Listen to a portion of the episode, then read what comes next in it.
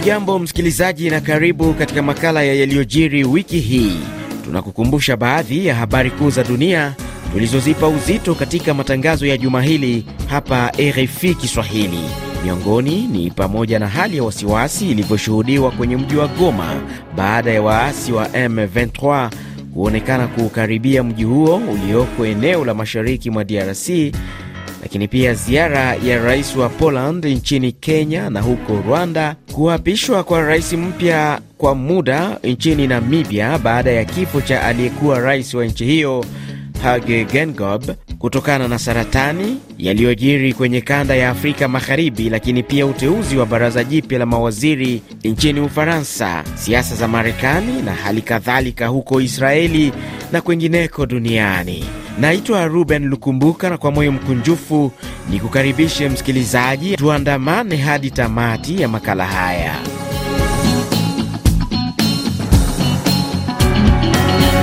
Tuanzie nchini DRC ambako wiki hii kulishuhudia mapigano makali kati ya waasi wa M23 na wanajeshi wa serikali FARDC, hali ambayo ilikatisha shughuli za usafiri kwenye barabara kati ya Goma kuenda Bukavu, jimboni Kivu Kusini. Mapigano bado yanaendelea kuripotiwa huko mashariki mwa Kongo, huku wananchi walioko maeneo ya Goma wakiendelea kukumbwa na hali ya wasiwasi. Kutoka Goma huko, Chube Ngorombi ni mwandishi wetu, alitutumia ripoti ifuatayo. Mashirika ya kiraia pamoja na baadhi ya viongozi wa serikali wilayani Masisi mkoani Kivu Kaskazini wamethibitisha kwamba barabara inayounganisha muji wa Goma na kijiji cha Sake kuelekea Minova imekatwa kufuatia mapigano makali ya tangu Ijumaa hadi leo. Dalas Patrick kutoka shirika la raia Minova amesema watu wawili wameshuhudia wa kufariki kufuatia mapigano hayo ya kati ya M23 na FRDC wilayani Masisi, ambapo pia mabomu ya rushwa na kusababisha wasiwasi jijini Goma na Sake. Na kwa sasa kunaendelea kuwa mabomu ambazo zinaripuka, kwamba maeneo za Shasha yadhibitiwa, hakuna mtu yeyote yule anaweza toka maeneo za Minova na kujielekeza Goma. Ndiyo maana kwa saa hizi tena kunakuwa changamoto nyingine, kuzungumuza ndiyo suluhisho ya hii mambo ambayo yanatendeka, jambo ambalo limepelekea pia baadhi ya wafanyakazi wa madaktari wasiokuwa na mipaka wa MSF kuondoka kwenye hospitali kuu ya Mweso. Chalar Tahirogl, mmoja wa viongozi wa MSF huko Mweso, hapa amejulisha. Kulikuwa na bomu lililolipuka mita tatu katika kituo chetu, lakini hata hivyo tulielekeza sehemu kubwa ya wafanyikazi watu pale Kichanga kwa muda ili kuweza kutazama hali ndiyo hiyo, na ni kwa sababu ya bomu iliyolipuka. Haya yajiri wakati mkuu wa operesheni za ulinzi wa amani za Umoja wa Mataifa Jean Pierre Lacroix akiwa ziarani mashariki mwa Jamhuri ya Kidemokrasia ya Kongo. Chube Ngorombi, Goma, RFI Kiswahili. Nam Chube Ngorombi. Wakati hayo yakijiri namna hiyo, shirika la madaktari wasio na mipaka MSF lilidhihirisha hali ya wasiwasi kutokana na kuongezeka kwa majeruhi lakini pia vifo vilivyosababishwa na, mapigano hayo, ambapo Nathalie Torrent, mratibu katika shirika hilo huko Goma, alisema Tumetambua zaidi sana maeneo ya Mweso. Wiki mbili zimepita, tulipokea majeruhi wengi sana, kwa sababu mapigano yalifanyika karibu sana na mji, ambapo mizinga na mabomu ilianguka katikati ya mji. Sehemu za Minova pia tulipokea majeruhi walioathiriwa na mapigano karibu na Shasha, na hadi sasa hali ni mbaya sana, kwa sababu raia wa kawaida ndio wanaoteseka zaidi. Wanawake na watoto wamelazimika kuyahama makazi yao kutafuta maeneo yenye salama. Sauti yake Nathalie Toran, mratibu wa maswala ya afya katika shirika la madaktari wasiokuwa na mipaka MSF mjini Goma.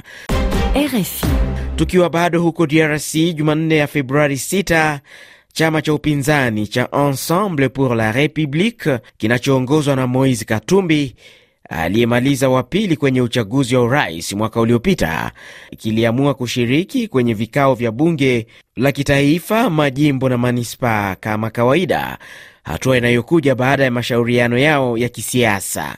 Namna kabla sijalikunja jamvi la yaliyojiri huko DRC Ni wiki ambayo mashabiki wa timu ya taifa ya Leopard walikatishwa tamaa baada ya matumaini yao makubwa kwa timu ya nchi hiyo kufika fainali, ambapo wenyeji wa michuano ya AFCON Cote d'Ivoire kushinda Leopard bao moja kwa nunge. Tuwasikilize walivyozungumza nasi. Ushindi wa Ivory Coast kianja ikionekana kumwanzo ya mechi ya kwamba defense yetu ilikuwa so feeble. Wakongo walikuwa kama wamezembea, saa zingine wakiwa wakifikiria mengi kuhusu mambo ambayo iko napitikana huku kwetu ndani ya East uh, East DRC, ila ndani ya mechi ya soka mnamshinde na mnaluza. So saa zingine kwenye AFCON nyingine najijua kwamba sisi kama DRC tutaweza kukashinda.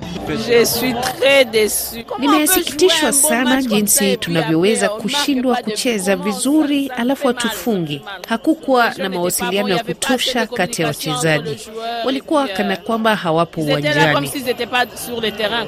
Mimi ni Jislan Lukambo Kasirika nikiwa mkoani Kivu Kaskazini, na mnashukuru timu la Leopard kulingana na michuano ya nusu fainali ambao walihudhuria, japokuwa wamepigwa bao moja na timu ya Ivory Coast, na imani kwamba siku zijazo kwenye michuano mingine tutapashwa ibuka washindi na hata kunyankua kombe la Afrika. Jumamosi ya Februari kumi DRC na Afrika Kusini wanawania mshindi wa kwenye nafasi ya tatu, huku mechi ya fainali ikipigwa Jumapili ya Februari 11 kati ya Cote d'Ivoire na Nigeria.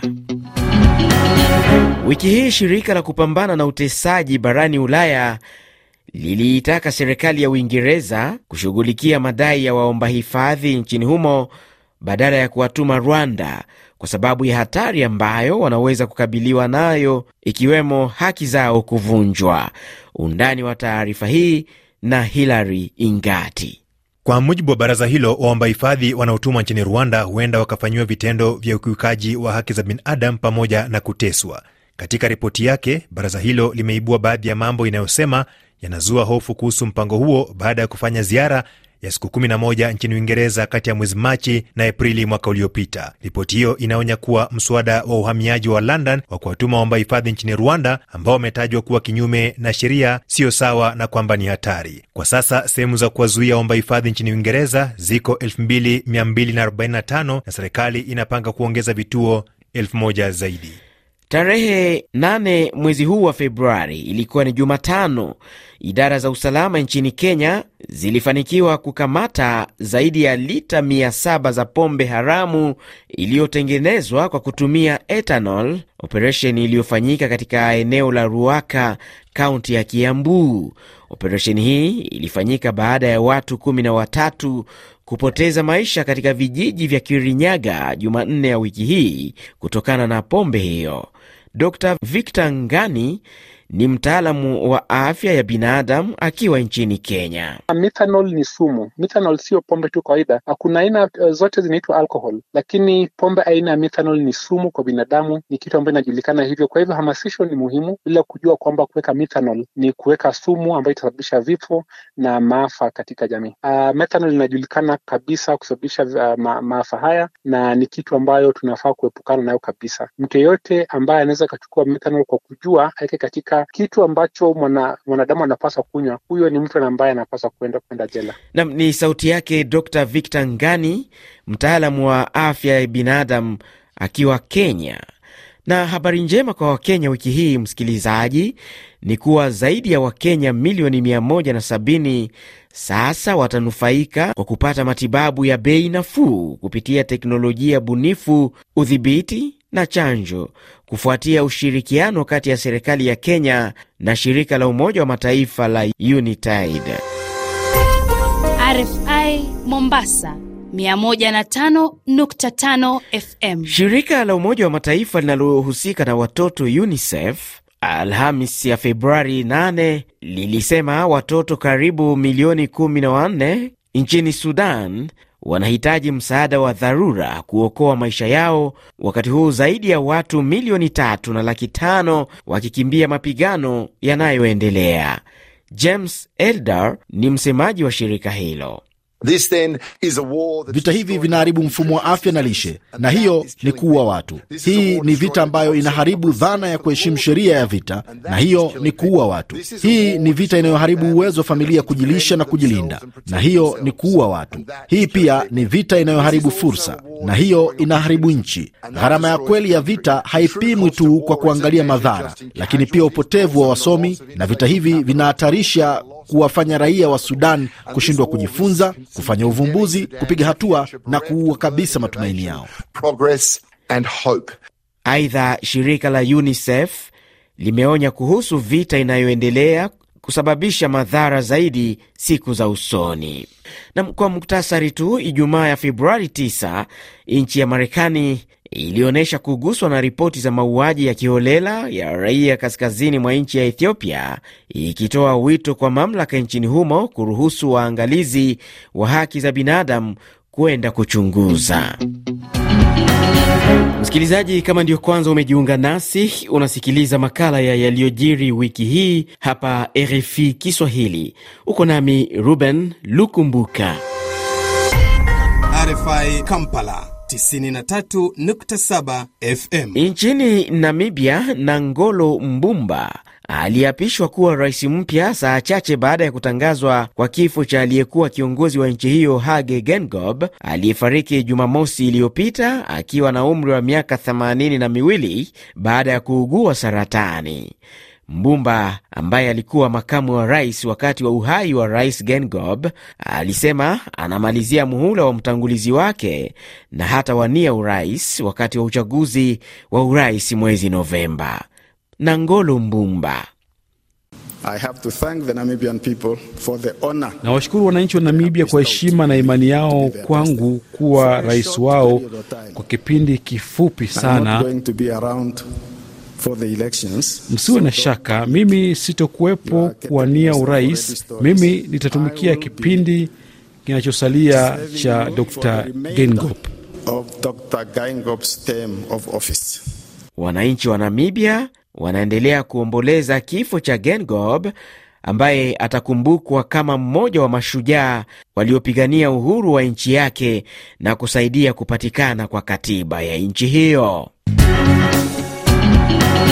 Na sasa tuende katika kanda ya Afrika magharibi na kaskazini, tuimulike nchi ya Senegal ambapo mwanzoni mwa jumaa hili wabunge katika nchi hiyo walipiga kura ya kuchelewesha uchaguzi wa urais hadi mwezi Desemba mwaka huu, uamuzi uliofikiwa baada ya wabunge wa upinzani kuondolewa kwa lazima bungeni. Alhamis ya Februari 8 wapinzani pamoja na mashirika ya kiraia walipanga kufanya maandamano ya nchi nzima kupinga hatua hiyo, huku wakisema kwamba hawatokubali kuanguka katika mtego wa mazungumzo yaliyoitishwa na rais anayemaliza muda wake Macky Sall. Gael Babakar Ndiaye ni msemaji wa mashirika hayo ya kiraia kule Senegal. Sisi raia na harakati za kidini, mashirika ya kijamii na kitaaluma, wawakilishi wa asasi za kiraia, tunalazimisha kurejeshwa kwa kalenda ya uchaguzi inayokubalika na wote. Tunaomba vyombo vya sheria, hasa zaidi baraza la kikatiba na mahakama kuu kuchukua majukumu yote mbele ya historia katika kurejesha mara moja utaratibu wa kisheria na wa kikatiba. Wachambuzi wa mambo wana mtazamo gani kuhusu kilichojiri katika bunge la Senegal wiki hii?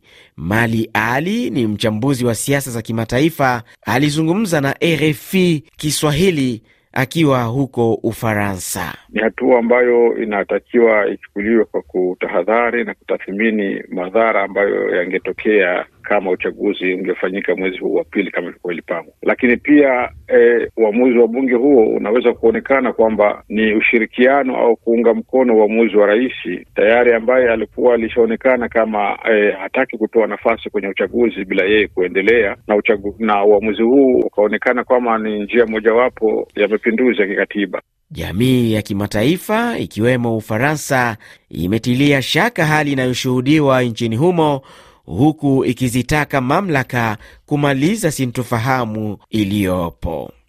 Na msikilizaji, wiki hii mawaziri wa mambo ya nje kutoka jumuiya ya kiuchumi ya nchi za Afrika Magharibi, ECOWAS, ambao walikutana jijini Abuja kule Nigeria siku ya Alhamisi wiki hii walisema kuwa mataifa ya Burkina Faso, Mali na Niger hayakuheshimu sheria inayohusu kujiondoa katika jumuiya hiyo. Lugete Musa Lugete ni mchambuzi wa siasa za kimataifa akiwa Mwanza, Tanzania. Hapa anautoa mtazamo wake kuhusiana na mkutano huo wa mawaziri wa mambo ya nje wa ECOWAS. ECOWAS imeshapoteza ushawishi wake kwa miaka mingi, imekuwa ikijiendesha tu kutimiza itifaki za kisiasa. Mfano, swala la Senegal ni tete, kwa sababu rais wa Senegal bwana Sali amekuwa akimfanya mambo ambayo si mazuri kwa ule mpinzani bwana Osman Sonko. Kwao nadhani ni muda mwafaka kwa demokrasia kuchukua mkondo wake nchini Senegal, ingawa sasa viongozi wengi wa jumuiya ya Afrika Magharibi ya ECOWAS wanamlinda rais wa Senegal na hawataki kumweleza ukweli. Ni mtazamo wake Lugete Musa Lugete, mchambuzi wa siasa za kimataifa akiwa Mwanza nchini Tanzania.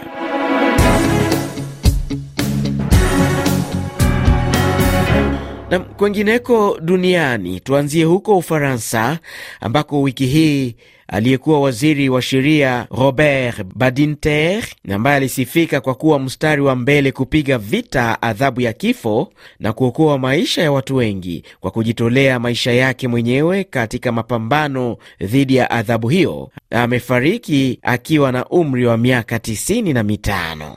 Mwandishi wetu Emmanuel Makundi alituandalia ripoti ifuatayo. Baada ya kuteuliwa kama waziri wa sheria katika serikali ya kisoshalisti ya Rais Francois Mitterrand mwezi Juni mwaka 1981, Badinter alifanya suala la kukomesha adhabu ya kifo kuwa kipaumbele chake cha kwanza. Hata hivyo, harakati zake zilibadilika na kuchukua sura mpya mwaka 1972 baada ya mmoja wa wateja wake Roger Bontem kukatwa kichwa baada ya kukutwa na hatia ya kuhusika na mauaji ya muuguzi na mlinzi wakati alipokuwa akitoroka gerezani. Wakili huyo ambaye alisema hawezi kufuata mfumo wa utoaji haki kwa kuua alijikuta akikashifiwa na hata kutukanwa kwa kujaribu kusukuma sheria inayopiga marufuku hukumu ya kifo, wakati ambapo Wafaransa wengi bado wanaiunga mkono.